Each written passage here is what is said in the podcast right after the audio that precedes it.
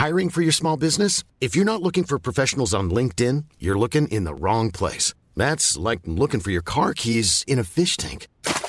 LinkedIn helps you hire professionals you can't find anywhere else, even those who aren't actively searching for a new job but might be open to the perfect role. In a given month, over 70% of LinkedIn users don't even visit other leading job sites. So start looking in the right place. With LinkedIn, you can hire professionals like a professional. Post your free job on linkedin.com slash people today. Everyone knows therapy is great for solving problems. But getting therapy has its own problems too. Like finding the right therapist, fitting into their schedule, and of course, the cost. Well, BetterHelp can solve those problems. It's totally online and built around your schedule. It's surprisingly affordable too. Connect with a credentialed therapist by phone, video, or online chat, all from the comfort of your home. Visit betterhelp.com to learn more and save 10% on your first month. That's BetterHelp H E L P.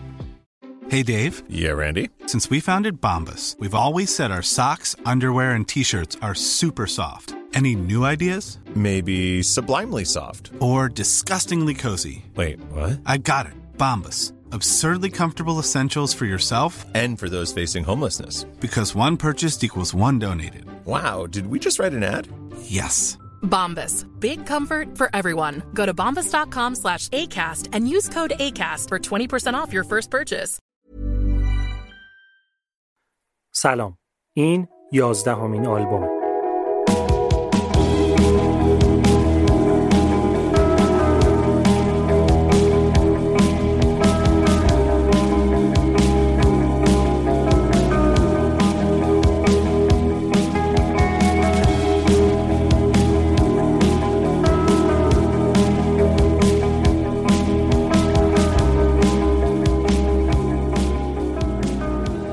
من بردیا برجسته نژاد هستم و این قسمت آلبوم در اواخر آبان ماه 98 ثبت میشه. آلبوم پادکستیه که من توی هر قسمتش در مورد یه آلبوم موسیقی براتون صحبت می‌کنم. توی این قسمت میریم سراغ آلبوم Grace از هنرمند آمریکایی جف باکلی. اثری که یکی از مشهورترین تک آلبوم های تاریخ موسیقی به شمار میاد.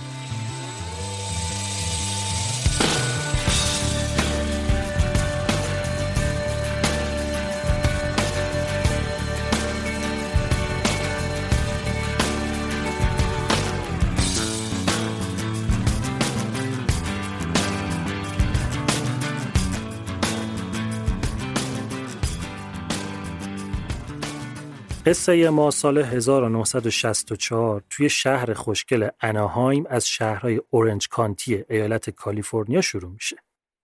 با یه جوون یلاقبای 18 ساله به اسم تیم باکلی.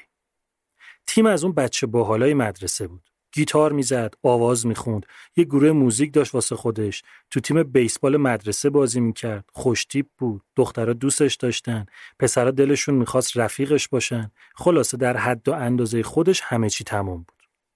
سال 1964 موقعی که تیم 18 سالش بود، سر کلاس زبان فرانسوی با مری گوبرت آشنا شد.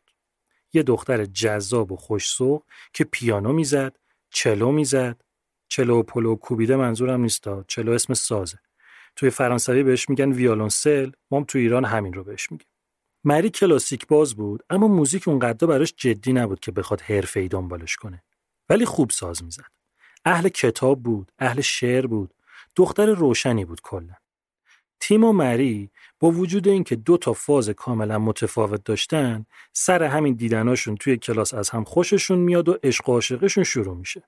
نه که کلاسم فرانسوی بود فضا همچین رومانتیک. خلاصه تیم بیشتر وقتش رو با مری میگذروند. یعنی ترجیح می‌داد به جای اینکه بره خونه پیش بابای دیوونش که هی کتکش می‌زد باباش تو جنگ چی خورده بود؟ تو سرش خلمل شده بود. دق و دلیش رو سر زن و بچهش خالی می‌کرد. واسه همین به هر بهونه‌ای که بود خونه رو میپیچوند و الانم چه بهونه‌ای بهتر از عشق و عاشقی؟ تا اینکه چند ماه میگذره و همه چی گل و بلبل بوده که یه روز مری با ترس و لرز و استرس میاد پیش تیم میگه خاک به سرم تیم. تیم میگه خاک به سرت چی شده؟ مری میگه من حاملم. تیم دو دستی می‌زنه تو فرق سرش. میگن چیکار کنیم؟ چیکار نکنیم؟ می‌بینن منطقی ترین راهی که جلوی پاشونه اینه که بگیرن همون خبر رو بابای مری که میشنوه اونقدر شاکه میشه که اصلا عروسیشون رو نمیاد. اما بجاش بابای خلوچل تیم نه تنها عروسی رو میاد بلکه مست می‌کنه و شروع می‌کنه چرت و پرت گفتن و وسط مراسم از جاش بلند میشه و از این ور داد می‌زنه خطاب به کشیش که آقا من شرط میبندم این دوتا خیلی زور بزنن. نهایتا شیش ماه دوام میارن و جدا میشن. فکر کنین وسط عروسی بابای دومات همچین چیزی رو بلند بلند بگه همه بشنون. خلاصه همچین فازی بوده بابای تیم و مری ازدواج می‌کنن و چند هفته میگذره و همه چی گل و بلبل و داشتن مامان بابا می‌شدن و اسم بچه رو چی بذاریم و دیوار اتاقش چه رنگی باشه و این حرفا که یه روز دوباره مری با ترس و لرز و استرس میاد پیش تیم و میگه خاک به سرم تیم. تیم میگه خاک به سرت. باز چی شده؟ مری میگه انگار حامله نیستم. تیم دوباره دو دستی می‌زنه تو فرق سرش. میگه مگه تو دکتر نرفتی؟ مری میگه نه. میگه پس رو چه حساب گفتی حاملم؟ گفت چه می‌دونم یه حسی داشتم. احتمالا نفر کرده بودم. همین قضیه میشه شروع دعوا و جنگ و کتککاری تیم و مری. این بزن اون بخور این بکش اون هول بده. تا اینکه دوباره یه روز مری برمیگرده میگه تیم. میگه بی تیم بشی الهی دیگه چیه؟ میگه به جان خودم این دفعه واقعا حاملم.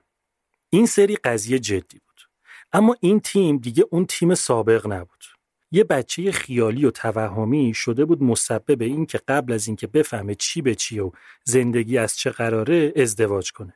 حالا دیگه حتی یه بچه واقعی هم نمی‌تونست اون رو میخ کنه به زن و زندگیش. حسی که تیم داشت این بود که من داشتم زندگیمو می‌کردم. به یه دلیل دروغی یا حالا اشتباهی مجبور شدم خودم رو بندازم توی یه زندگی مشترک. الان شاکی هم که سرم کلا رفته و اینجام بعد تو به هم میگی اون دلیل دروغی حالا واقعی شده؟ بچه هنوز به دنیا نیامده بود که تیم دید اصلا نمی‌تونه این شرایط رو تحمل کنه و یه ماه قبل از اینکه بچه به دنیا بیاد ول کرد و طلاق و رفت به زندگی خودش و مری رو با بچه توی شکمش تنها گذاشت. خلاصه بچه به دنیا اومد یه پسر عینهو باباش که اسمش رو گذاشتن جف سکات باکلی. کسی که وقتی بزرگ شد شد هنرمندی که قرار توی این قسمت در موردش بشنویم. قبل از اینکه زندگی این بچه رو دنبال کنین بیاین ببینیم تیم باکلی سرنوشتش چی شد. تیم بعد از جدا شدنش از مری چسبید تمام وقت به موسیقی و شد یه آرتیست درست حسابی. اون اول کارش رو با فولک شروع کرد. موزیک فولک یه ژانریه که ریشش توی موسیقی فولکلوره. فولکلور یه مدل موسیقی سنتیه. سنتی نه اون مدل سنتی. traditional نه. یه جور موسیقی مردمی. یه چیزی که توی فرهنگ عامه مردمه. فضا سازی کنم براتون متوجه میشین. یکی رو تصور کنین گیتار گرفته دستشو داره توی یه دوره همی یا کنار آتیش یا دم ساحل ساز می‌زنه و می‌خونه و بقیه دارن حال می‌کنن. این میشه فولک. اگه این بابا بیاد مثلا یه آهنگ متالیکا رو اینطوری بزنه و بخونه یعنی داره اون آهنگ رو به سبک فولک اجرا می‌کنه. فولک معروف مثل باب دیلن یا لئونارد کوهن. ایرانیشو بخوام بگم مثلا آهنگ اگه یه روز بری سفر فرمز اصلانی. یا گل گلدون من سیمین قانه پرت نشیم خلاصه تیم باکلی هم کارش رو با یه گیتار و موسیقی فولک شروع کرد. همینطور که رفت جلو به ژانرهای دیگه هم یه سرکی کشید که دیگه کاری بهش نداریم. ولی یه چیز تیم باکلی اون زمان شاخص بود و متمایزش می‌کرد. اونم این که جزو اون دسته از آرتیستایی بود که معتقد بودن آواز هم نقش یه ساز رو توی آهنگ بازی می‌کنه. یعنی میشه توی آهنگ یه طوری از آواز استفاده کرد که انگار یه ساز مستقله. کلا تیم رو میشه جزو آرتیست های ساختار شکن موسیقی دونست که فاز موسیقی تجربی خیلی تو کارش پررنگ بود. یه تیکه از یکی از آهنگاشو گوش کنین. Long shipless oceans, I did all my best to smile till you're singing and fingers drew me loving to your سال 1970 یعنی چهار سال بعد از جدا شدن تیم از مری تیم دوباره ازدواج کرد. پنج سال بعدش یعنی 1975 یه شب که از یکی از کنسرتاش داشت برمیگشت خونه یکی از دوستاشم باهاش بود. دوسته گفت آقا ببین چی دارم با خودم. تیم گفت چی؟ گفت هروئین. تیم گفت بیخیال من اهل این کارا نیستم. از اون اصرار و از این انکار اما آخرش قبول کرد که امتحان کنه ببینه اینی که خیلی توی دنیای موزیک اون موقع مصرف می‌کردن چیه. هروئین رو می‌زنه و تمام. تیم باکلی توی سن 28 سالگی به خاطر اووردوز هروئین از دنیا رفت. تیم جزو اون هنرمندایی بود که خیلی سال بعد از اینکه مرد تازه کشفش کردن و شد یکی از آدمای تاثیرگذار موسیقی تجربی. تیم باکلی وقتی مرد به عالم و آدم بدهکار بود از دار دنیا فقط یه دونه گیتار و یه آمپلیفایر داشت. اون دوستشم که بهش هروئین داده بود دادگاهی شد و محکوم شد به چهار ماه زندان. بیا این دیگه رو هم گوش کنیم.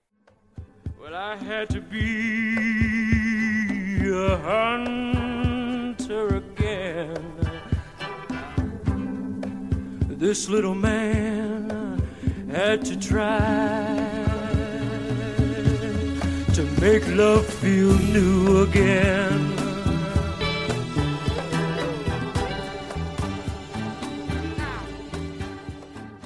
بابای قصه رو ول کنیم دیگه. بریم سراغ اصل ماجرا. برگردیم عقب. سال 1966 که کوچولوی ما به دنیا اومد. مری یکم بعد از اینکه از تیم جدا شد با یه آقای ازدواج کرد به اسم ران مورهد. سر این ازدواج پسر کوچولوی ما جف باکلی فامیلیش عوض شد. یعنی اسمش که جف بود، میدل نیمش اسکات بود، فامیلیش از باکلی شد فامیلی ناپدریش یعنی مورهد. پس جف باکلی ما اسم رسمی شد جف سکات مورهد که از همون بچگی فک و فامیل با میدل نیمش اسکاتی صداش می‌کردن.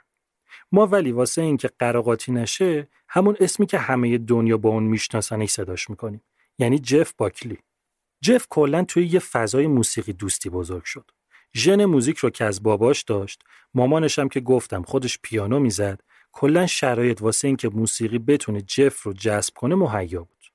هنوز حرف زدن یاد نگرفته بود که وقتی صدای پیانو زدن مری رو میشنید با ملودی آهنگی که مامانش می‌زد صدا از خودش در می آورد یعنی یه جورایی آواز می‌خوند منتها اونقدر هنوز بچه بود که با خوندنش کلمه از دهنش در نمی اومد.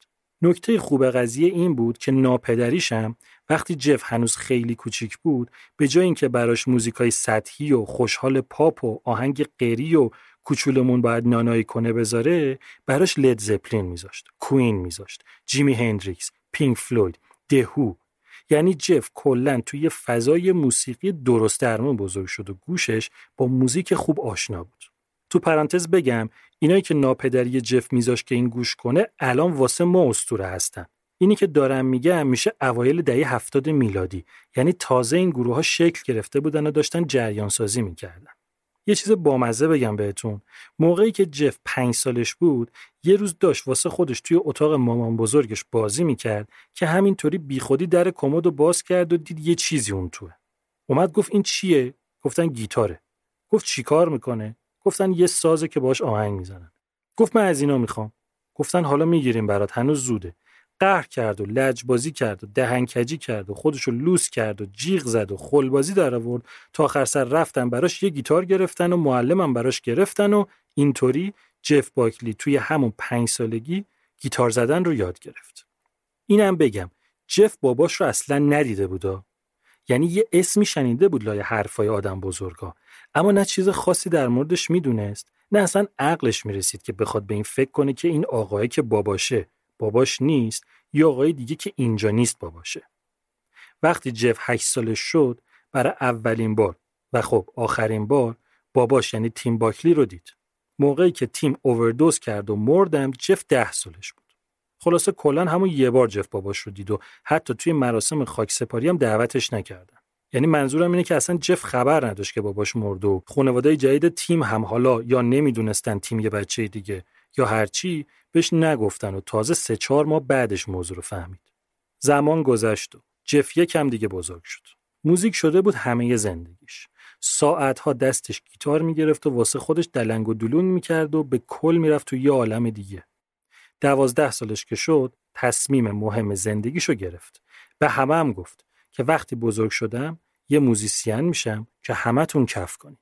جف اولین گیتار الکتریکش رو موقعی که 13 سالش شد براش خریدن. همون موقع توی مدرسه هم رفت عضو گروه جز مدرسه شد و اینطوری یه فاز جدید و جدیتر از موسیقی رو تجربه کرد. موسیقی جز تاثیر خودش رو روی نگاه جف گذاشت اما چیزی که در اصل باعث دگرگونی و تحولش شد آشنا شدنش با موسیقی پروگرسیو راک بود. گروههایی مثل راش، جنسیس یس یه لحظه توجه کنین دارم در مورد جف 13 ساله توی اواخر دهه 70 میلادی حرف می‌زنم یعنی خدایش آدم عشق می‌کنه می‌بینه اینا توی اون سن و سال چقدر هدفمند و مشخص و درست حسابی اون چیزی رو که دوست داشتن دنبال کردن بگذریم خلاصه چند سالی گذشت و جف همینطوری بیشتر و بیشتر یاد گرفت و یه نگاه تلفیقی نسبت به موسیقی تو ذهنش جا افتاد. جف 18 سالش که شد، مدرسم که تموم شد، از اونا نبود که کاسه چه کنم چه کنم بگیره دستش. واسه خودش برنامه داشت. همینطوری علکی نبود. بارو بندیلش رو جمع کرد و بلند شد از اورنج کانتی و شهر اناهایم رفت لس آنجلس و محله هالیوود. که یک دوره یک ساله موسیقی توی انیستیتوی موسیقی دانان بگذرونه. اینجا یه مرکز آموزش موسیقیه که کلا course ای یه ساله داره. موقعی که تأسیسش کردن سال 1977 فقط واسه گیتار بود اما توی سالهای بعد به ترتیب bass guitar و percussion و آواز و کیبورد و ضبط هم بهش اضافه کردن.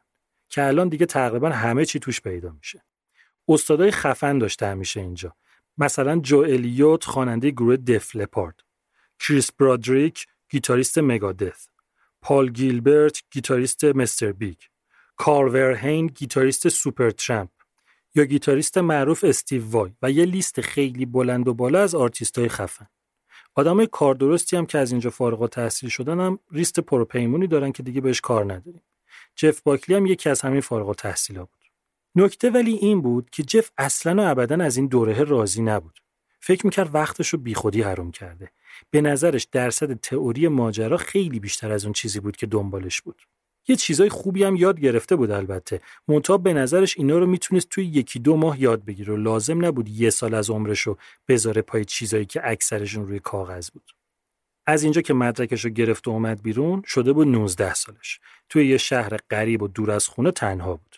زندگی هم که خرج داشت واسه همین بلند شد رفت دنبال کار و تونست یه شغلی توی یه هتل واسه خودش دست و پا کنه.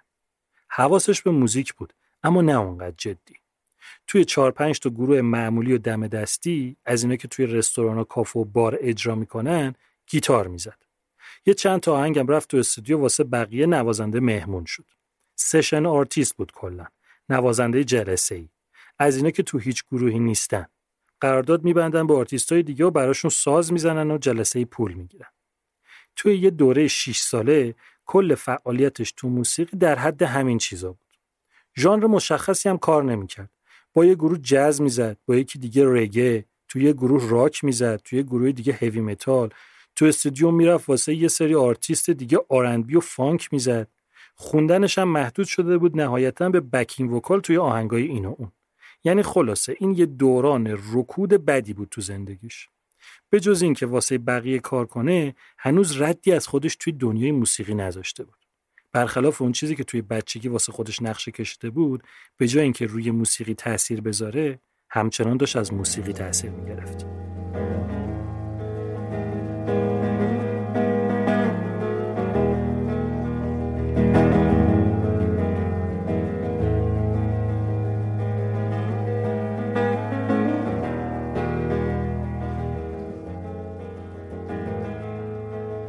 وقتی جف 24 سالش شد یعنی سال 1990 دید اینطوری فایده نداره و دوباره دفتر دستکش رو جمع کرد و این دفعه رفت نیویورک.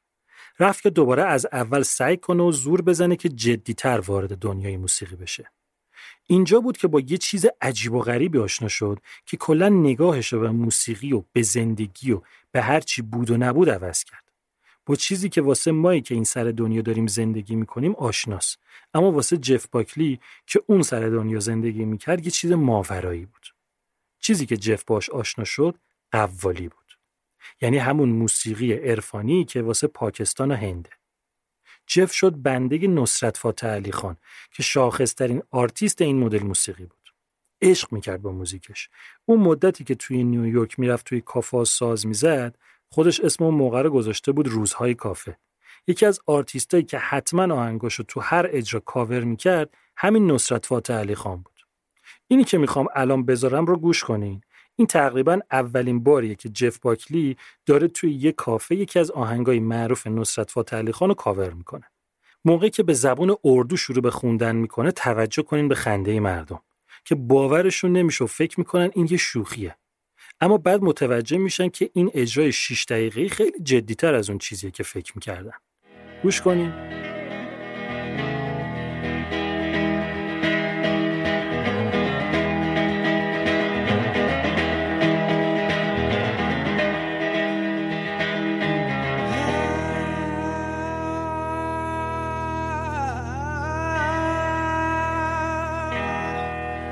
سرکی هر نگاه با بلا کے پی گیا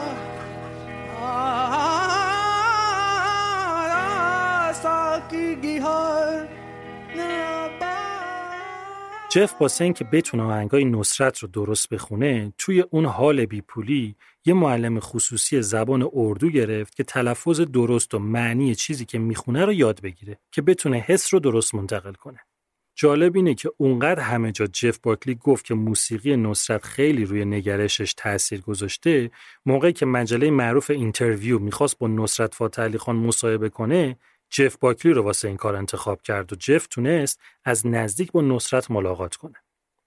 موقعی که یه آلبوم compilation از نصرت منتشر شد به اسم Supreme Collection Volume 1 جف باکلی یه متن بلند نوشت براش که گذاشتش توی دفترچه سیدیش.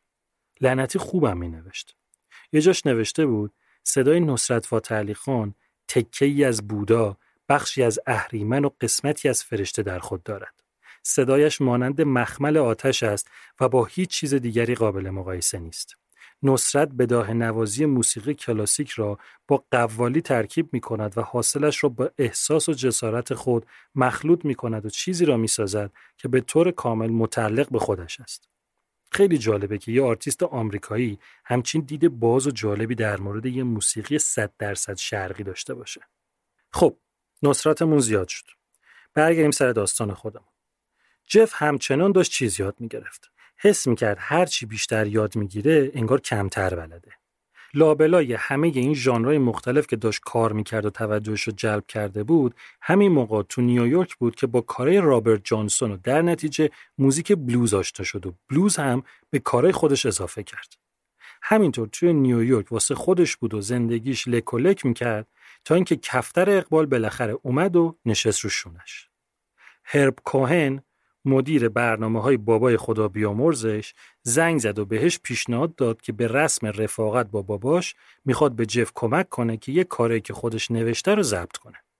و اینطوری شد که جف نیویورک رو ول کرد و برگشت لس آنجلس که بتونه از این فرصت که به خاطر رفاقت کوهن با باباش براش پیش اومده بود حد اکثر استفاده رو بکنه.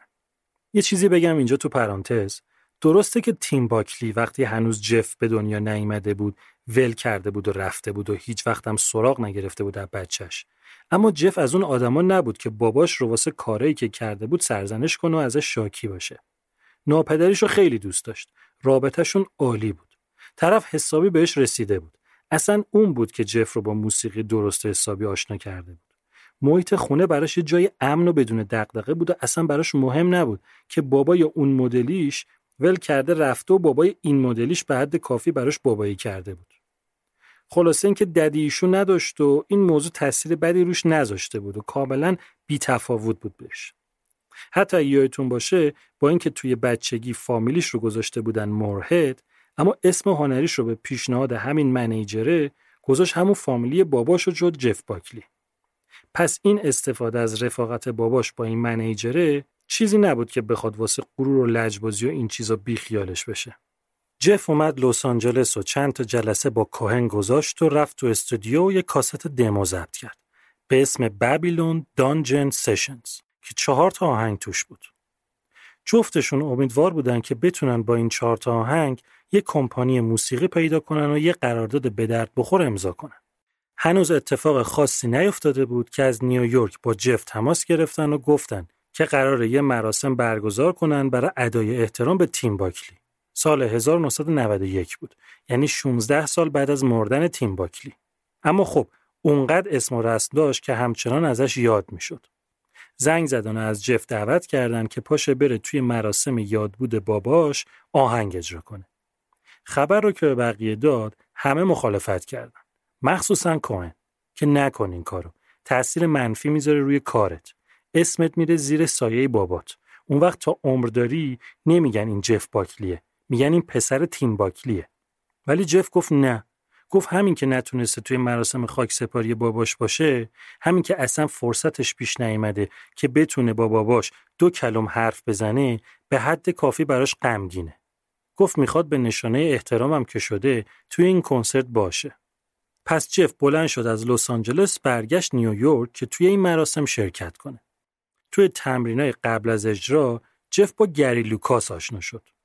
لوکاس یک گیتاریست experimental نسبتا شناخته شده بود که قرار شد با همدیگه یکی از کارهای معروف تیم باکلی به اسم I Never Ask to Be Your Mountain رو اجرا کنه. آهنگ جالبیه این. تیم اینو در مورد جف و مامانش نوشته بوده.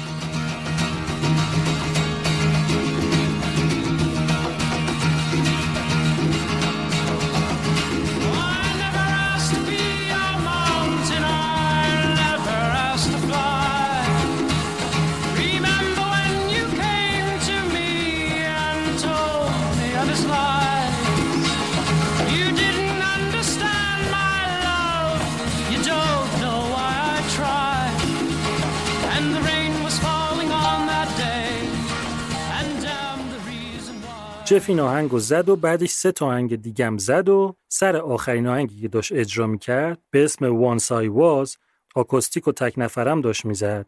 وسط اجرا سیم گیتار پاره شد و جف بدون هیچ دستپاچگی و استرسی بقیه آهنگ و آکاپلا یعنی بدون ساز اجرا کرد. نتیجه ماجرا فوق العاده بود. اول اینکه جف تونست به طور رسمی و جدی و واقعی وارد دنیای موسیقی بشه و برای خودش طرفدار جمع کنه. دوم اینکه اونقدر فاز موزیکش با باباش تیم باکلی متفاوت بود که همه اونجا فهمیدن اصلا و ابدا نمی‌خواد پا جای پای باباش بذاره. و سوم اینکه جف سر همون آهنگ اولی که گفتم با گری لوکاس آشنا شد. گری لوکاس یک گیتاریست موسیقی experimental یا همون تجربی بود که نسبتا طرفدارای این ژانر میشناختنش. هنوز کار خاص عجیبی نکرده بود. داشت روی یک گروهی کار می‌کرد به اسم Gods and Monsters. چند نفر بودن دور هم جمع شده بودن تمرین می‌کردن ساز می‌زدن آهنگ میساختن. اما هنوز نمی‌شد بهشون رسما گفت یک گروه واقعی. گری لوکاس بعد از کنسرت یادبود تیم باکلی یه مدت به جف کمک می‌کرد سر نوشتن آهنگاش. تا اینکه یکم بعدش لوکاس به جف پیشنهاد یه همکاری جدی تری رو داد. گفت که ما یعنی گروه and Monsters خواننده نداریم. تو اگه می‌تونی جمع کن کلا از لس آنجلس بیا نیویورک. بشو خواننده ما. جف گفت بذار حالا ببینم چی میشه. فعلا تا اینجام یه چند تا کار با هم بکنیم ببینیم به دلم میچسبه یا نه. اینطوری جف شد خواننده گروه Gods and Monsters و شروع کردن توی کافه نیویورک برنامه اجرا کردن. ژانرشون هم موزیک psychedelic rock بود. تا اینکه یکم بعد تونستن یه قرارداد با یه کمپانی ببندن و اینطوری جف برگشت لس آنجلس و وسایلش رو جمع کرد و اومد نیویورک مستقر شد. کلی زدن تو سر و کله هم و آهنگ ساختن و تمرین کردن تا دو سه ماه بعدش یعنی مارچ 1992 گروه and Monsters به طور رسمی اعلام وجود کرد و به عنوان یک گروه جدید به مردم معرفی شد و درست فردای همون روز جف باکلی به اعضای گروه گفت خدا پشت و پناه همتون باشه و از گروه جدا شد. به همین سادگی. کار تیمی چیزی نبود که جف توش خوب باشه و هرچی قضیه گروه جدی تر می شد احساس می‌کرد از اون موزیکی که خودش می‌خواست کار بکنه بیشتر داره فاصله می‌گیره. گادزن مانسترز هم بعد از اینکه جف رفت یه خواننده خانم آورد و به فعالیت خودش ادامه داد و نتونست چندان اسمی واسه خودش دست و پا کنه و موند زیر سایه جف باکلی و همچنان به عنوان اولین گروهی که جف توش فعالیت می‌کرده ازش یاد میشه. جف دید دیگه ضایع‌ست دوباره برگرده لس آنجلس. واسه همین موند نیویورک و دوباره شروع کرد توی کافه ها برنامه اجرا کردن. همه ژانری هم بود تو کاراش. فولک، راک، R&B، بلوز، از Led Zeppelin می‌زد، نصرت فاتح علی خان، باب دیلن، ادیت پیاف، التون جان، لئوناردو کوهن، The Smiths، Bad Brains، آهنگای خودش هم اجرا می‌کرد ولی اون چهار تا آهنگی که با manager باباش کار کرده بود و اون چند تا آهنگی که با گری لوکاس نوشته بود هم توی set list اجراهاش بود اما اینجا یه چیزی با قبل فرق کرده بود جف دیگه معروف شده بود توی کافهایی که اجرا می‌کرد تا خرخره آدم میومد جلوی در صف میبستن واسه دیدنش و امضا گرفتن ازش. واسه هر اجرایی که توی کافه داشت میزای کافه از چند هفته قبل رزرو می‌شد. جف تونست با یک کافه موزیک خیلی معروف به اسم شینی قرارداد ببنده که به طور ثابت هر دوشنبه شب اونجا اجرا داشته باشه. جدا از اینکه مردم واسه دیدنش صف میبستن که ازش امضا بگیرن جالبه که مدیران اجرایی کمپانیای مختلف هم واسه اینکه بتونن از جف امضا بگیرن امضای قرارداد منظورمه اینا هم صف میبستن تا اینکه اواخر سال 1992 یه شب که توی کافه Sin-é اجرا داشت ملت هم تا چند ده متر بیرون کافه تو صف وایستاده بودن یه نفر اومد سر وقت جف و گفت که از Columbia Records اومده و می‌خواد باش کار کنه. جف بدون اینکه چک و چونه خاصی بزنه خوشحالم بود یه جورایی. بالاخره Columbia Records کمپانی بود که کسایی مثل باب دیلن و بروس اسپرینگستین ازش اومده بودن بیرون. جف هم بدون بحث اضافی توافق کرد و بالاخره قرارداد امضا شد. یک قرارداد یک میلیون دلاری که شامل انتشار سه تا آلبوم بود. دقت کردین یه چیزی رو؟ الان رسیدیم به 1993 یعنی موقعی که جف 27 سالش شده. یعنی این اتفاق که بتونه یه قرارداد داشته باشه و بتونه رسما وارد بازار موسیقی بشه به نسبت بقیه آرتیستا خیلی دیر براش اتفاق افتاد. تازه اونم اونا آمدن سراغش. اگه ولش می‌کردن خودش انگار راضی بود به همونی که بود و خیال نداشت دنبال قضیه رو بگیره. احتمالا موقعی که داشت توی دوازده سالگی برای آیندهش هدف گذاری می‌کرد موزیسین حرفه‌ای بودن رو اونطوری که لازم بود درست تعریف نکرده بود پس بالاخره جف رفت تو استودیو. قبلا هم رفته بود اما این بار دیگه قضیه فرق می‌کرد. سه روز تو استودیو چرخید و با سازا ور رفت و آواز خوند و آکاپلا اجرا کرد تا ببینه جریان از چه قراره که فضا دستش بیاد. همه این کارهای چند روز رو هم ضبط کردن که یه سریش شد اساس اولین آلبوم جف باکلی یه مقداریش هم نگه داشتن و گذاشتن توی گاوصندوق Columbia Records که هیچ کسی بهش دسترسی نداشته باشه. قبل از اینکه پروسه کار جدی بشه کمپانی تصمیم گرفت که یه مجموعه EP از جف باکلی منتشر کنه و بازار موسیقی رو با جف باکلی برای انتشار اولین آلبومش آشنا کنه. ریز بگم EP چیه؟ EP میشه مخفف Extended Play. یه چیزیه مثل آلبوم اما آلبوم نیست. معمولا بین 4 تا 6 تا آهنگ توشه. مدتش هم نسبت به آلبوم کمتره، ارزونتر هم هست. اینو بهش میگن EP. اصولا EP رو جزو آلبومای رسمی منتشر شده یه آرتیست حساب نمی‌کنن یه لیست جداگونه براش درست می‌کنن. پس ساده بخوام بگم EP میشه آلبومک. آلبومچه یا آلبوم کوچولو. خب پس این کار جف باکلی یه EP بود.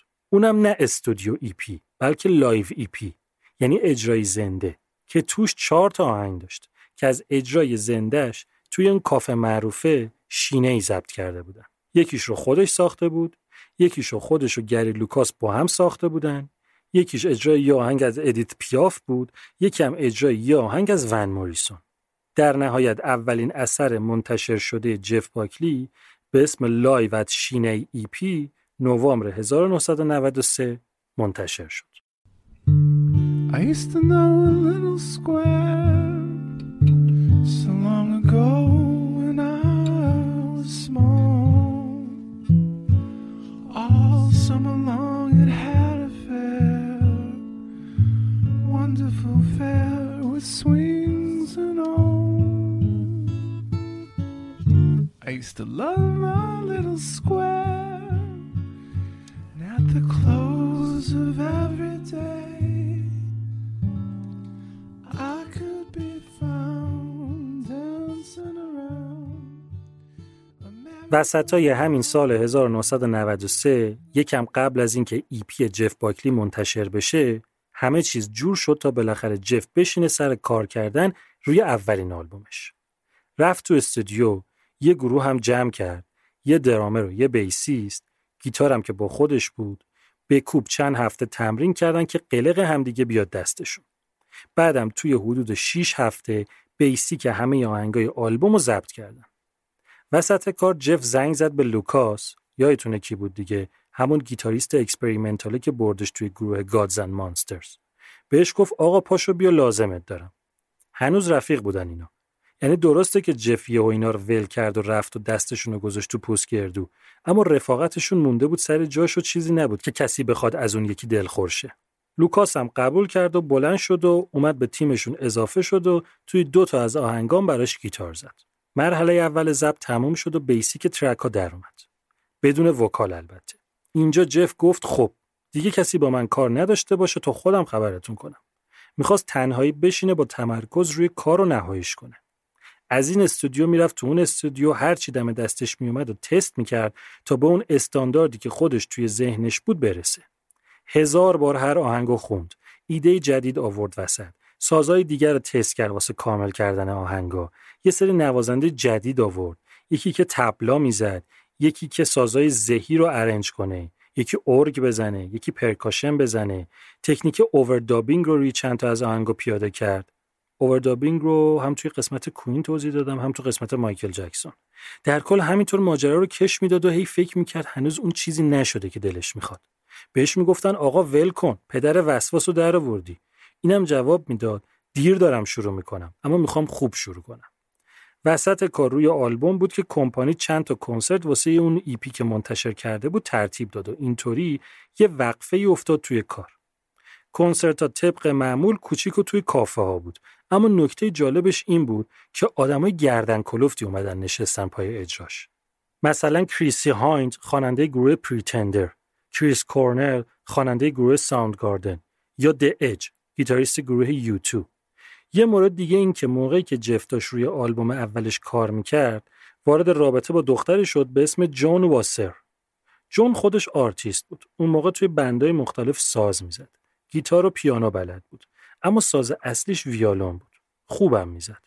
توی بچگی با موزیک کلاسیک شروع کرده بود. اما بعد دیده بود موزیک کلاسیک و اونقدر تا حالا همه زدن که این دیگه نمی‌تونه چیزی بهش اضافه کنه و بهتر از بقیه بزنه.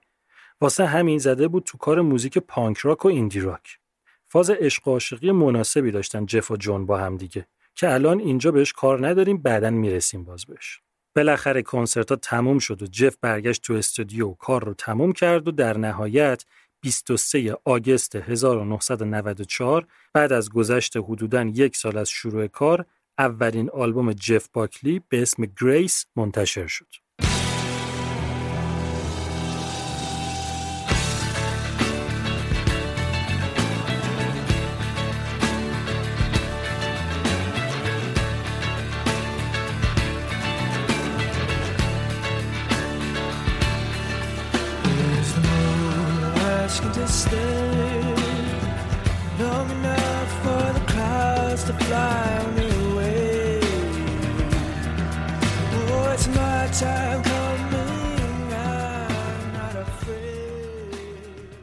نگاه منتقدا به Grace خیلی مثبت بود. طوری که همون موقع نشریه ها و مجله مثل Entertainment Weekly Melody Maker Mojo NME Eye Weekly Q Rock Sound Select Technikart The Face و چند تا دیگه آلبوم Grace رو گذاشتن توی فهرست بهترین های منتشر شده سال 1994 اما از فروش آلبوم براتون بگم که اول ماجرا فاجعه بود.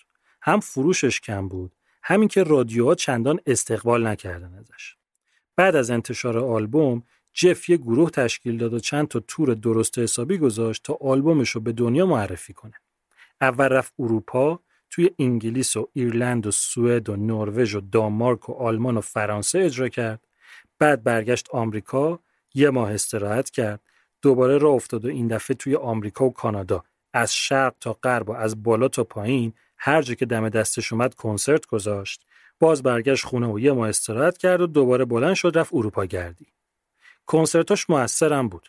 مثلا توی ایرلند شد یکی از دوست داشتنی ترین موزیسین های خارجی و توی فرانسه فروش آلبومش رسید به 100 هزار نسخه. یه پرانتز گنده باز کنم چون ممکنه الان شاخ در آورده باشه. چون توی قسمت های قبلی پادکست شنیدین که فلانی با چند میلیون نسخه فروش آلبومش شکست خورد. الان دارین میشنوین که جف باکلی با 100 هزار نسخه تو فرانسه فروشش خوب بود. حالا می‌رسیم به ژانر ماجرا اما همینقدر رو اینجا بدونین که موسیقی جف باکلی کاملا experimental و تجربی و ساختار شکن و دور از سلیقه مخاطب عام و یه جورایی حتی آوانگارد بود. یعنی ابدا نباید جف رو با اون آرتیستایی که تا حالا ازشون گفتم مقایسه کنین Imagine the softest sheets you've ever felt. Now imagine them getting even softer over time. That's what you'll feel with Bowl and Branch's organic cotton sheets. In a recent customer survey, 96% replied that Bowl and Branch sheets get softer with every wash. Start getting your best night's sleep in these sheets that get softer and softer for years to come. Try their sheets with a 30-night guarantee. Plus, get 15% off your first order at bowlandbranch.com. Code BUTTERY. Exclusions apply. See site for details.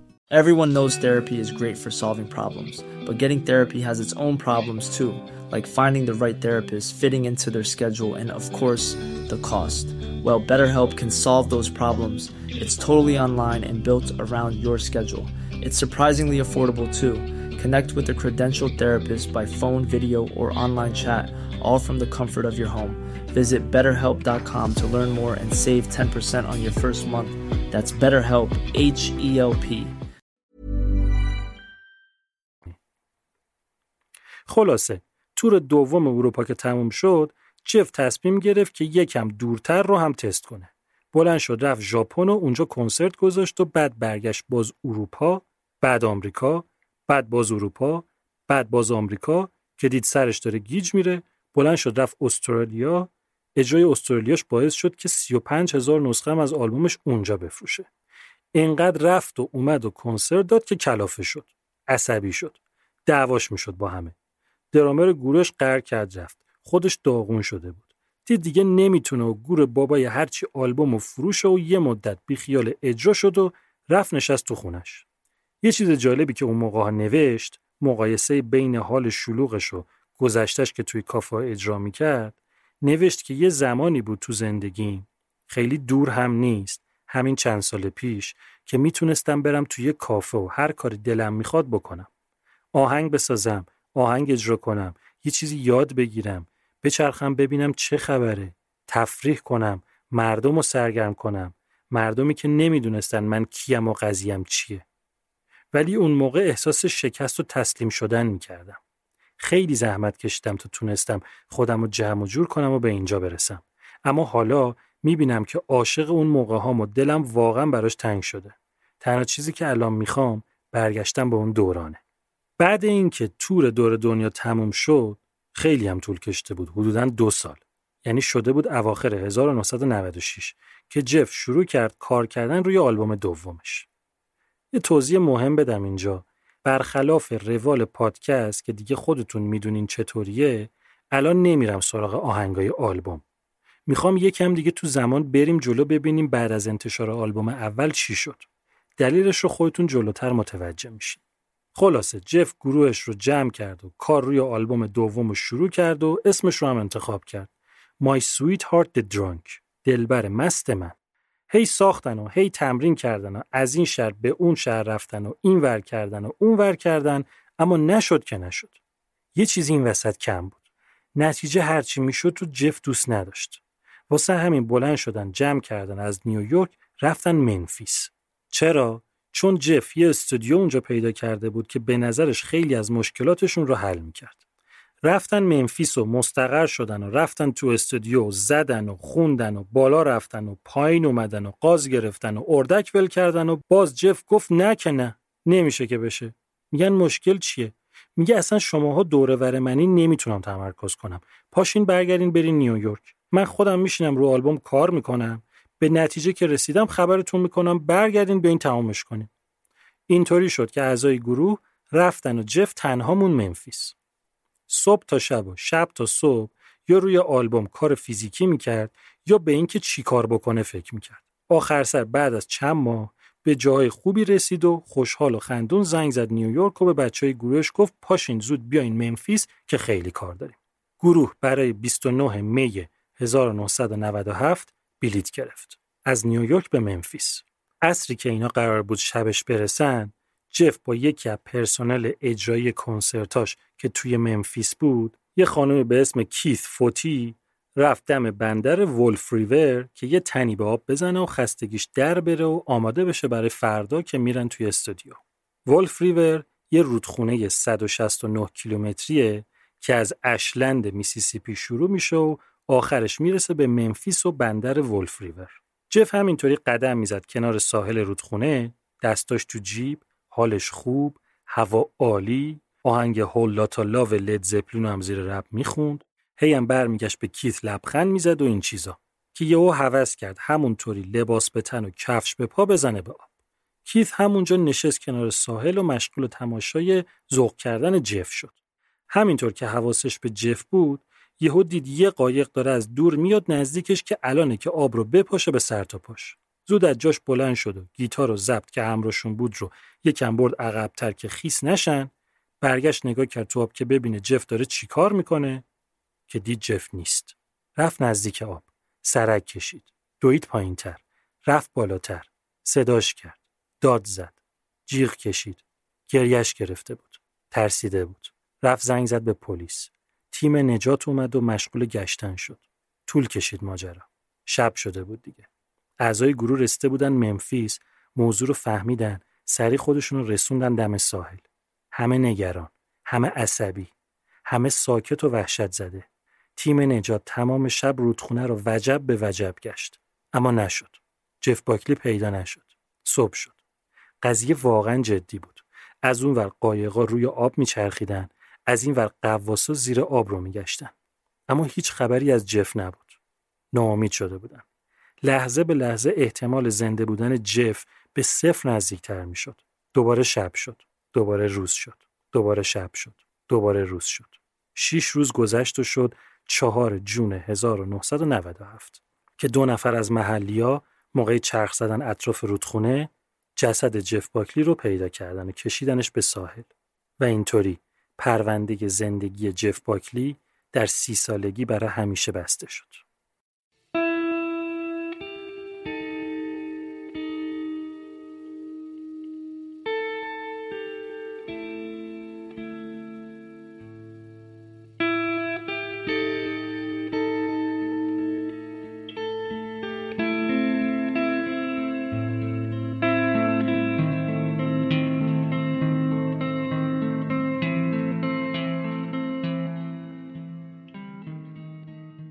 گزارش کالبد شکافی واقعا غم بود. یعنی اگه می‌شد مرگ جف رو به چیزی ربط داد، به یه چیزی که بجز یه اتفاق مسخره و احمقانه باشه، آدم دلش کمتر میسوخت.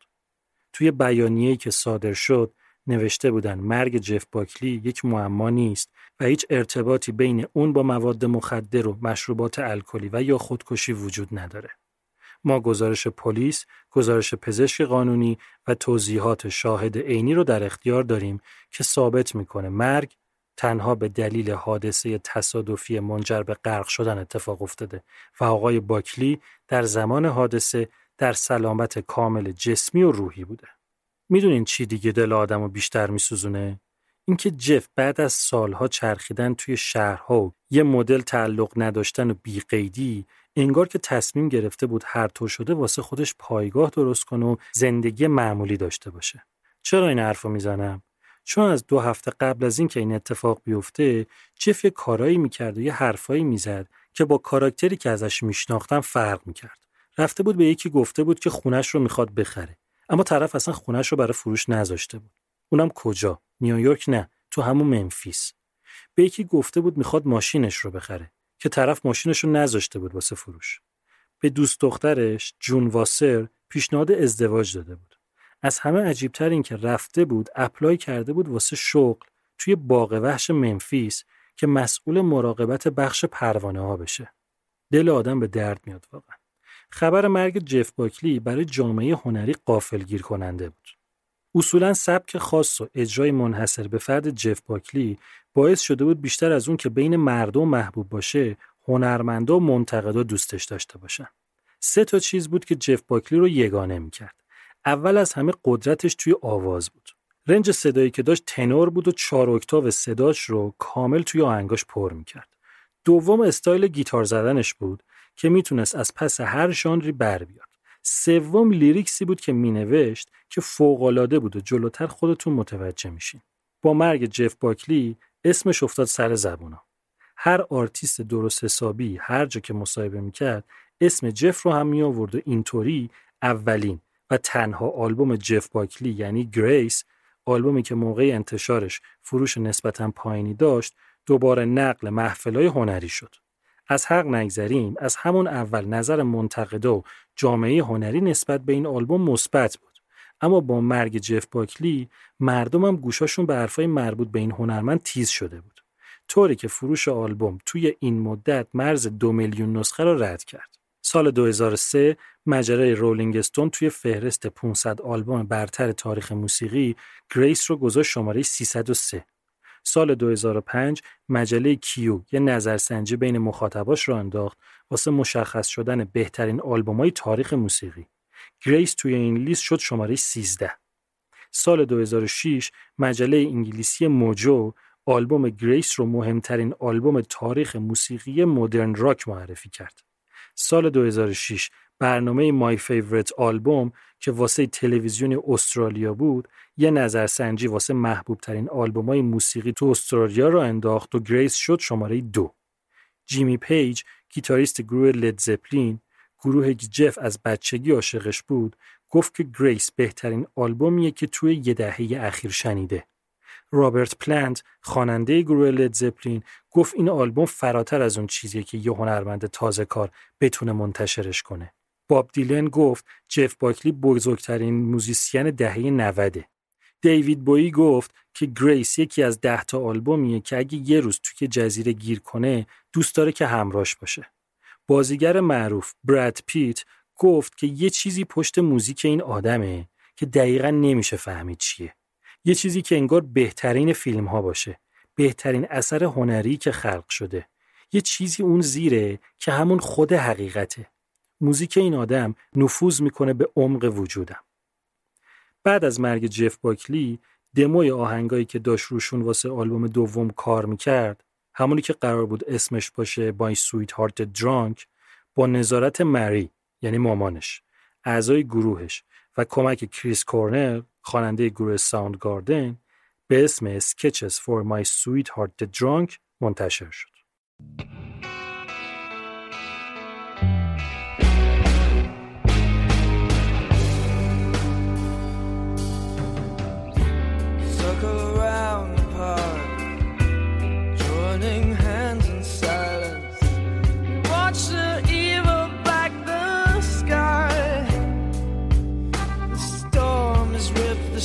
Of illusion from our brow. This power is no mystery to us now. سال 1999 تلویزیون فرانسه یه مستند در موردش ساخت به اسم فالین لایت. سال 2000 تلویزیون هلند یه مستند ساخت در مورد جف باکلی و تیم باکلی به اسم گود بای ان هلو. سال 2002 بی بی سی یه مستند ساخت به اسم Everybody Here Wants You که اینم در مورد جف بود.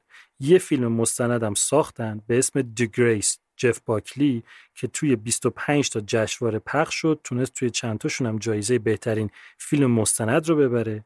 سال 2012 یه فیلم داستانی ساختن به اسم Greetings from Tim باکلی که داستان اون اجرای زنده ای بود که جف برای ادای احترام باباش توی نیویورک داشت. نقش جف رو هم پن بجلی بازی کرده. اگه نمی‌دونین کیه توی سریال You نقش اصلی رو پن بجلی بازی کرده. کنار همه این چیزا کلی خواننده بودن که به سبک خودشون به جف باکلی ادای احترام کردن. پی جی هاروی آهنگ Memphis رو تقدیم کرد به جف. کریس کورنل آهنگ Wave Goodbye رو برای جف ساخت. روفس وین رایت آهنگ Memphis Skyline رو به یاد جف ساخت و کلی خواننده دیگه که دونه دونه اسم نمی‌برم. سه تا برنامه هم هست که هر سال واسه بزرگداشت جف باکلی برگزار میشن. یکیش تو شیکاگو که یک فستیوال سالانه سه روزه است، یکیش تو نیویورک که مراسم بزرگداشت سالانه است، یکیش هم تو استرالیا که اونم یه مراسم بزرگداشت سالانه است با یه برنامه جانبی آموزش گیتار تو مدارس. اینم بگم و دیگه بریم سراغ آهنگای آلبوم Grace. یادتونه بهتون گفتم اون اول که جف رفت توی استودیو یه چیزایی ضبط کرد یه تیکه هاشو Columbia Records گذاشت تو گاوصندوق که دست کسی بهش نرسه سال 2015 به مناسبت 20 ساله شدن آلبوم Grace یکی از مدیرای سونی داشت تحقیق می‌کرد در مورد این آلبوم که یه چیزی بسازن براش که رد این آهنگا رو پیدا کرد و اینطوری شد که آلبوم You and I سال 2016 بعد از گذشت حدود 20 سال از مرگ جف باکلی به عنوان آلبوم جدید این هنرمند منتشر شد. Oh.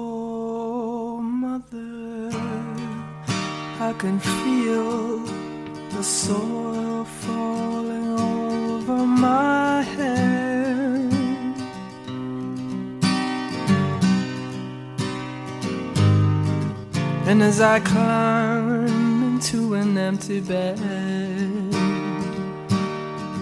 oh well, enough said. I know it's over, still I cling. I don't know where else I آلبوم گریس ده تا آهنگ داره به مدت زمان کل 52 دقیقه. ژانرش هم آلترناتیو راکه اما مدل آلترناتیوی که واسه خود جف باکلی بوده که بیشتر متمایل به سمت موسیقی experimental. آلبوم با آهنگ Mojo Pin شروع میشه. I'm lying in my bed,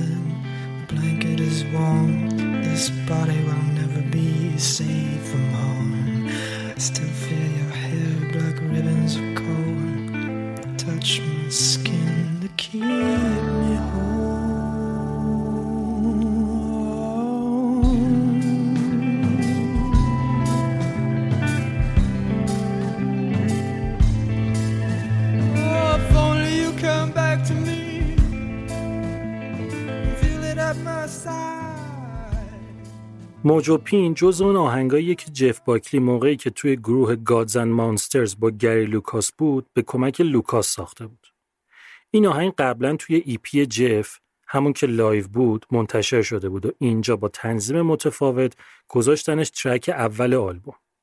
یه اجرای زنده جالبم جف داره از این آهنگ که مدل خوندنش رو عوض کرده و شبیه نصرت فاتح علی خان میخونش. گری لوکاس این آهنگ رو توی یکی از آلبومای Gods and Monsters هم منتشر کرده که یه نفر دیگه جای جف آهنگ رو خونده. Mojo Pin آهنگ عجیبیه. lyrics ش جدا از اینکه فوق‌العاده است، جدا از اینکه تصویرسازی خیلی قوی و پر از توهمی داره، دقیقا معلوم نیست داره اعتیاد به مواد رو میگه یا اعتیاد به یه آدم. چیزی که معلومه اینه که مخاطبش یه خانوم احتمالاً سیاپوسته که جف داره از شرایط وحشتناک و دردناک خودش براش تعریف می‌کنه. جف توی یه مصاحبه وقتی ازش در مورد این آهنگ سوال کردن یه جواب عجیبی داد.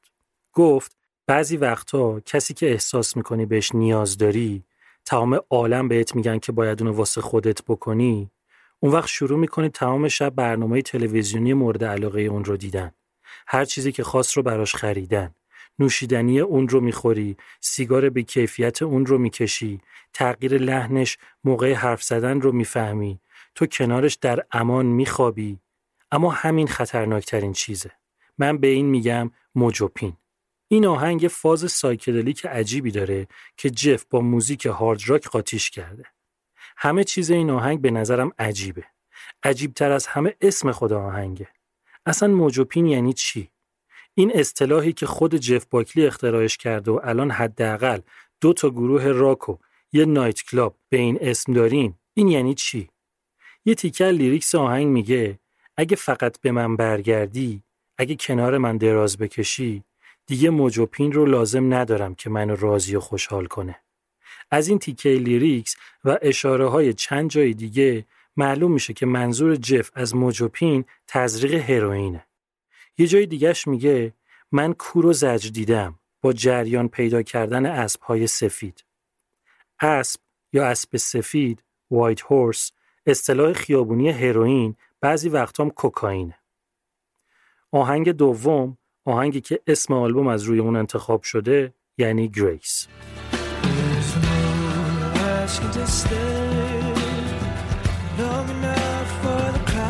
to fly me way.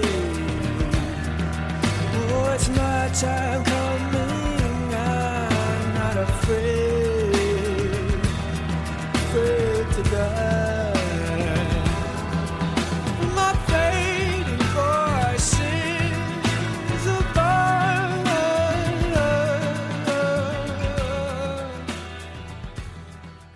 Grace اولین single این آلبومه که براش ویدیو هم منتشر شد.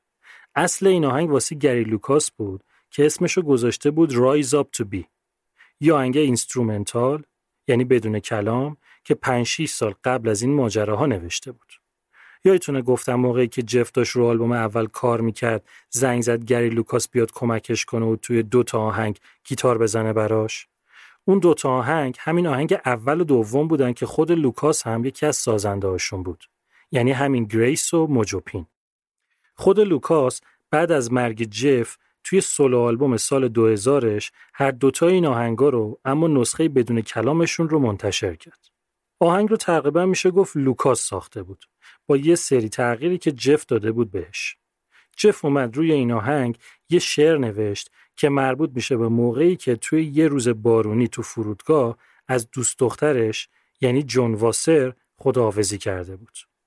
ملودی وکال آهنگم یکی از اون چیزای بداهه مخصوص خود جف باکلیه. یه چیز قشنگی گفته باکلی سر این آهنگ. گفته اینکه بدونی بالاخره روزی می‌رسه که قراره بمیری اونقدر هم ناراحت کننده و غمگین نیست اگه عشق واقعی رو داشته باشی. یه جایی توی یه مصاحبه در مورد این آهنگ ازش سوال کرده بودن. جواب داده بود که بذاری نقل قول کنم.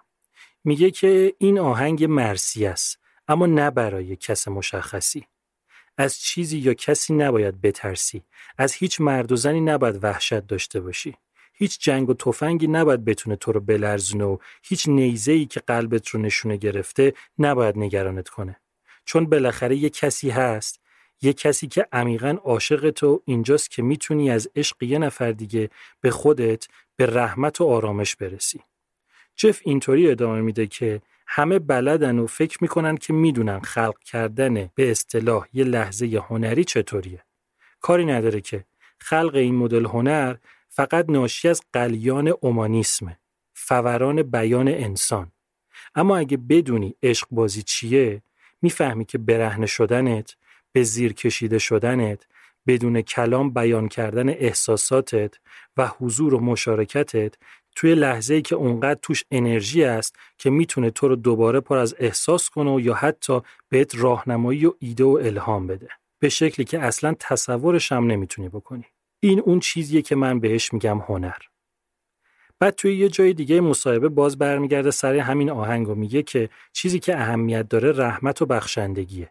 میگه که رحمت و بخشندگی توی همه چیز مهمه. مخصوصا توی زندگی توی رشد کردن. توی تراژدی توی درد توی عشق توی مرگ. رحمت و بخشندگی به مردم. میگه که این چیزیه که خیلی بهش اهمیت میده و باید حواسمون بهش باشه. که اینطوری جلوی آدم رو می‌گیره که خیلی سری نره سراغ اسلحه. که خیلی بیفکر همه چیز رو نابود نکنه. اینه که آدم رو زنده نگه میداره و باعث میشه که ذهنش برای فهم بیشتر بازتر بشه. واقعا به نظرتون حیف نبود که این آدم مرد؟ آهنگ سوم last goodbye. This is our last goodbye. I hate to feel the love between us. But it's over. Just do this and then I'll go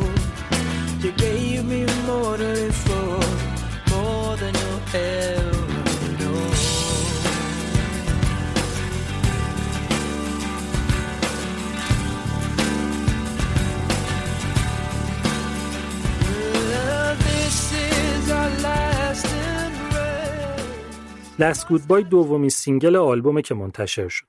کلا از 10 تا track این آلبوم 6 تاش تو قالب single هم منتشر شدن. این آهنگ موفق ترین آهنگ دوران فعالیت کوتاه مدت جف باکلی از نظر تجاریه و فروش تک آهنگش بیشتر از بقیه کاراش بوده. یه سال بعد از انتشار آلبومم تونست بره توی چارت آهنگای modern rock Billboard. این آهنگ music video هم داره در ضمن. اسم اولیه Last Goodbye این نبود. اسمش Unforgiven بود که سال 1990 نوشته بودش. میشه اون موقعی که جف لس آنجلس و کار کردن توی هتل رو بیخیال میشه و بلند میشه میره نیویورک. اون موقع که آهنگو نوشته بود فازش به کل یه چیز دیگه بود.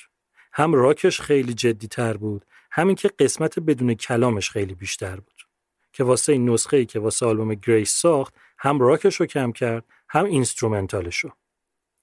لیریکس آهنگ یه چیز عاشقانه اندوهبار خیلی خوشگلیه.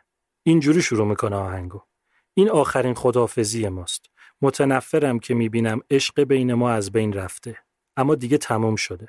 فقط اینو ازم بشنو بعدش دیگه میرم. تو به من چیزایی رو دادی که بتونم زندگی کنم. تو بیشتر از اون چیزی که خودت فکر می‌کنی به من خوبی کردی. یه جا هم وسطاش میگه منو ببوس. لطفا منو ببوس. اما منو از سر اشتیاق ببوس نه برای آروم کردن من دو تا چیز جالبم بگم اول اینکه این آهنگ رو اسکال جوانسون بازیگر واسه فیلم He's Just Not That Into You با فقط پیانو و آواز کاور کرد. This is our last goodbye. I hate to feel love between us die. But it's over. Just hear this and then I'll go. You gave me more to live for, more than you'll ever know.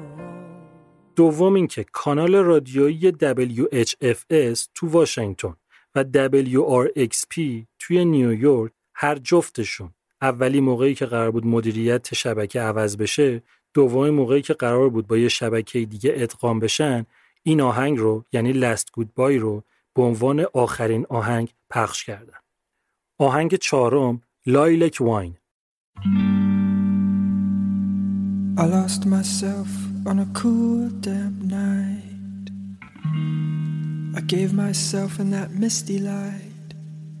Was hypnotized by a strange delight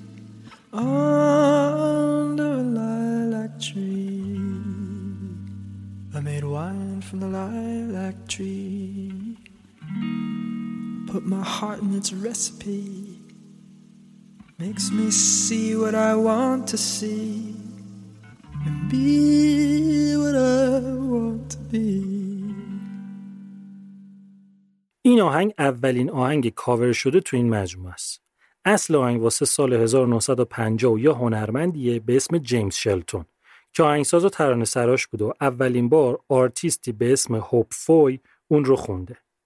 lyrics آهنگ در مورد آدمیه که واسه از دست دادن معشوقش قلبش شکست و حالا با خوردن شرابی که از درخت یاس خوشه‌ای درست شده به آرامش رسیده.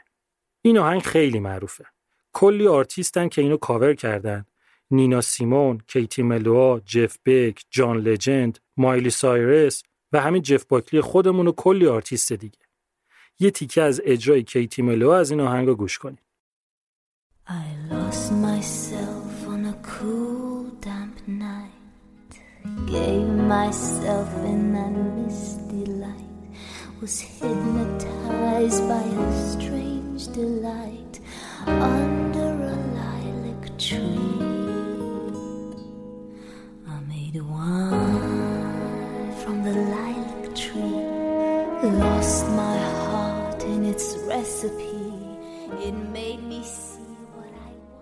اجرای جف باکلی معروف ترینش نیست اما به نظرم جز بهتریناشه. حزنی که صدای جف اینجا داره فوق‌العاده می‌تونه حس آهنگو منتقل کنه. آهنگ پنجم So Real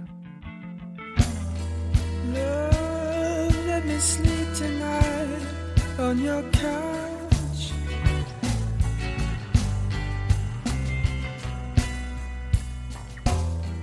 remember the smell of the fabric of your simple city dress.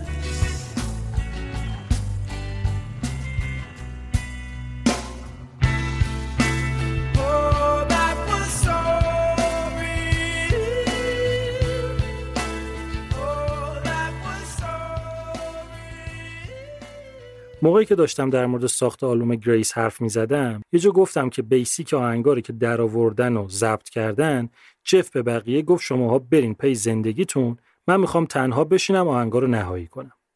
گفتم که یه چند تا ساز و نوازنده جدیدم اینجا بود که به آهنگا اضافه کرد.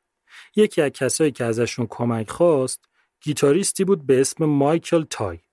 یکی از کارهایی که تای کرد این بود که توی ساخت این آهنگ همین So Real به جف کمک کنه riff اصلی این آهنگو اونجایی که verse داره خونده میشه رو تای درست کرده این آهنگ قرار نبود توی این آلبوم باشه قرار بود یه آهنگ دیگه به اسم Forget Her رو بذارن توی Grace اما بعدا جف نظرش عوض شد و اون رو کشید بیرون و So Real رو گذاشت جاش. vocal جف توی این آهنگ توی خیلی قسمت ها یکم عجیبه. به نظر خارج میاد. اون ذوق experimental جف توی این آهنگ خیلی واضح و تابلوه.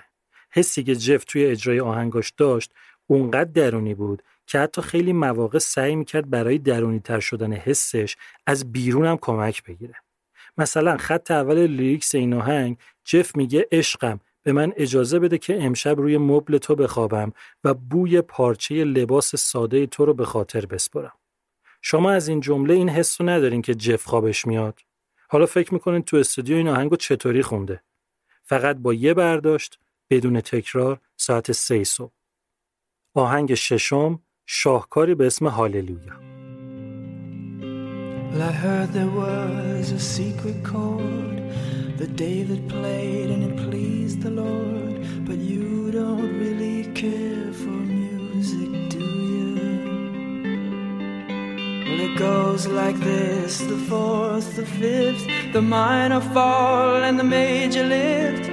The baffled king composing hallelujah. Hallelujah. Hallelujah. Hallelujah.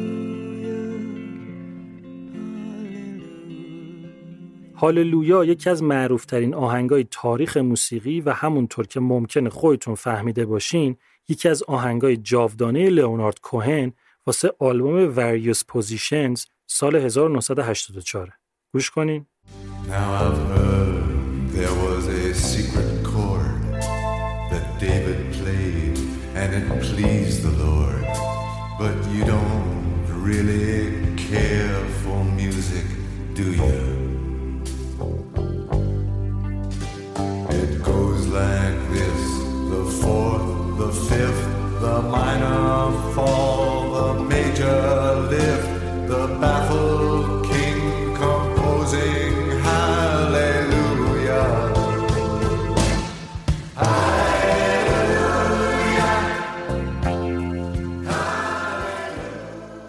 آرتیست های خیلی زیادی این آهنگو کاور کردن که جف باکلی هم یکی از اوناست و به جرأت می‌تونم بگم بهترین اجرای این آهنگه تا حدی که مجله رولینگ استون توی فهرست 500 آهنگ برتر تاریخ موسیقی اجرای جف باکلی از این آهنگ رو گذاشت شماره 259 و نکته اینه که از اجرای لئونارد کوهن خبری توی این لیست نیست. مجله تایم نوشت لئونارد کوهن اصل این آهنگ رو مثل نوحه و به حالت نجوا خونده اما اجرای جف باکلی انگار که پوششی بر بشریت باشه انگار که از صداش داره برای مراقبت مرز بین شکوه و غمگینی، زیبایی و درد استفاده می‌کنه و همین باعث شده که این یکی از بهترین آهنگا باشه. جان لجند آرتیستی که خودش هم این آهنگا کاور کرده در مورد اجرای جف باکلی گفته از این بیشتر نمیشه به بینقص بودن نزدیک شد. لیریکس هاللویا فوق‌العاده است. ملودی هم واقعا جذابه اما روایت تفسیرگونی جف باکلی یه معنی دیگه ای بهش داده. کتابخونه ملی کنگره آمریکا یه لیستی داره به اسم فهرست ملی ضبط اصوات. هر سال میاد یه سری صدای ضبط شده که می‌تونه سخنرانی و مستند و موسیقی و مصاحبه و هر چیز دیگه ای باشه رو با این معیار که فرهنگی و تاریخی باشه یا منعکس کننده فرهنگ آمریکا باشه رو اونجا ثبت می‌کنه. سال 2014 اجرای جف از آهنگ هاللویا هم به این فهرست اضافه شد. آهنگ هفتم Lover You Should Have Come Over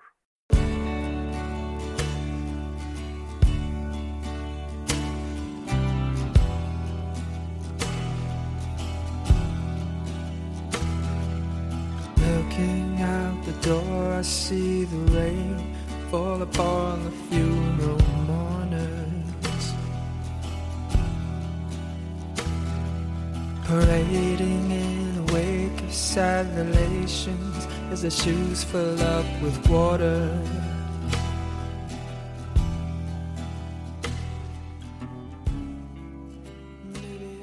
قبل از اینکه جف وارد رابطه با جون واسر بشه با یه آرتیستی تیک و تاک داشت به اسم ربکا مور ربکا هم خودش music artist بود یکم رابطهشون عجیب غریب بود و خیلی هم طول نکشید. جف باکلی آهنگ Lover You Should Have Come Over رو از تموم شدن رابطهش با ربکا الهام گرفته. lyrics در مورد ناامید شدن مرد جوونیه که داره بزرگ میشه و سنش میره بالا و می‌فهمه که هر کاری که می‌کنه از یه چیزی میاد که باید بزرگ بشه تا بتونه از بین ببرتش. این آهنگ جف رو خیلی ها کاور کردن. یه تیکه از اجرای جیمی کالم هنرمند انگلیسی ژانر جاز پاپ رو گوش کنین. Looking out the door, I see the rain fall upon the funeral mourners. Parading in the wake of sad relations as the shoes fill up with water.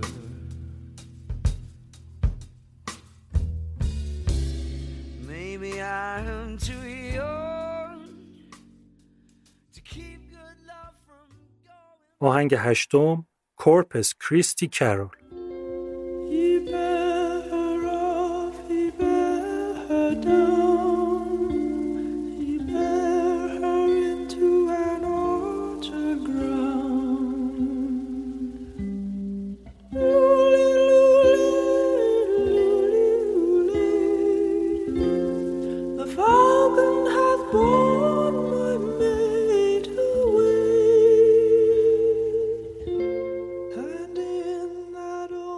این آهنگم یه جورای کاور به حساب میاد.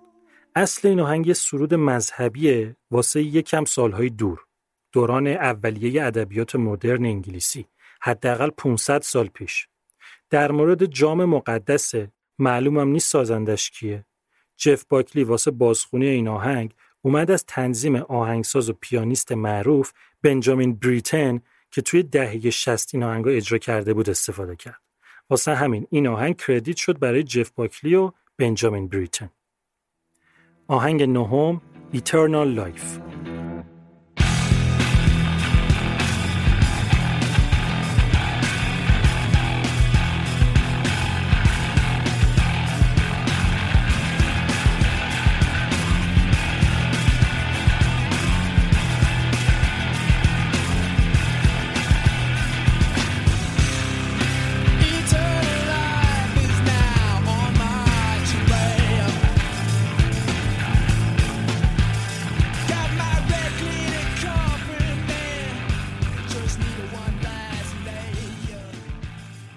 در مورد این آهنگ میگن که جای البته خود جف اشاره نکرده به این موضوع اما میگن که این آهنگ تأثیر مستقیم عشق و علاقه جف به موسیقی گروه لید زپلین بود. Eternal Life به کل با تمام track های دیگه آلبوم فرق می‌کنه. گیتار خشن داره. riff bass guitar همچین پررنگ داره و کلا یه فازی داره که با بقیه فضای melodic و مهربون آلبوم جور در نمیاد. بعد اینکه این آهنگ توی اون ایپی که قبل از آلبوم منتشر کرده بود اونی که چهار تا آهنگ داشتم بود. اونجا خود جف یه متنی رو واسش نوشته بود که این بود. این یه آهنگ عصبانیه. یه آهنگ در مورد زندگی بعضی آدم ها که خیلی کوتاه و خیلی پیچیده است. اون آدمایی که پشت میز میشینن و پشت نقاب پنهون میشن و زندگی آدمای دیگر رو نابود می‌کنن که زور رو به زندگی آدم ها تحمیل می‌کنن. اونم بر اساس مقدار درآمدشون، رنگ پوستشون، جایگاه اجتماعیشون، اعتقادات مذهبیشون و چیزای دیگه. یه جایی از جف سوال کردن که اینی که اونجا نوشتی منظور دقیقا چی بود؟ به کی یا چی می‌خواستی اشاره کنی؟ به کی تیکه انداختی؟ جف خیلی مستقیم جواب نداد این سوالو گفت موقعی نوشتن آهنگ Eternal Life از چند تا چیز الهام گرفتم از ترور مارتین لوتر کینگ از جنگ جهانی دوم از قتل عام گویانا و قتل های چارلز بنسون آهنگ دهم و آخر دریم برادر.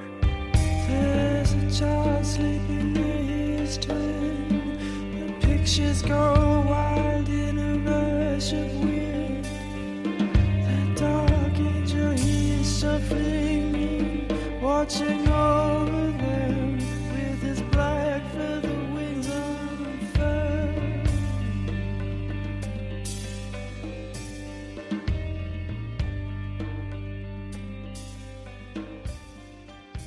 موقعی که کار روی آلبوم گریس شروع شد گفتم که جف دو نفر رو آورد و با هم یه گروه سه نفره تشکیل دادن و کار رو شروع کردن.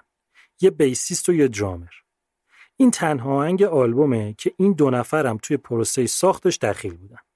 lyrics این آهنگ و جف خطاب به یکی دوستاش نوشت خطاب به کسی که بعد از اینکه دوست دخترش باردار شد می‌خواست ترکش کنه. شبیه همون ماجرایی که برای خودش پیش اومده بود. که قبل از به دنیا اومدنش باباش رفت و سراغی هم ازش نگرفت. توی lyrics این آهنگ میگه مثل اونی نباش که اسمشو پشت سرش جا می‌ذاره. چون اونا برای تو صبر می‌کنن همونطوری که من براش صبر کردم. و هیچ وقت هیچ کسی نیومد. یه پایان غمانگیز یه حسرت کهنه و قدیمی برای یه آلبوم فوق‌العاده.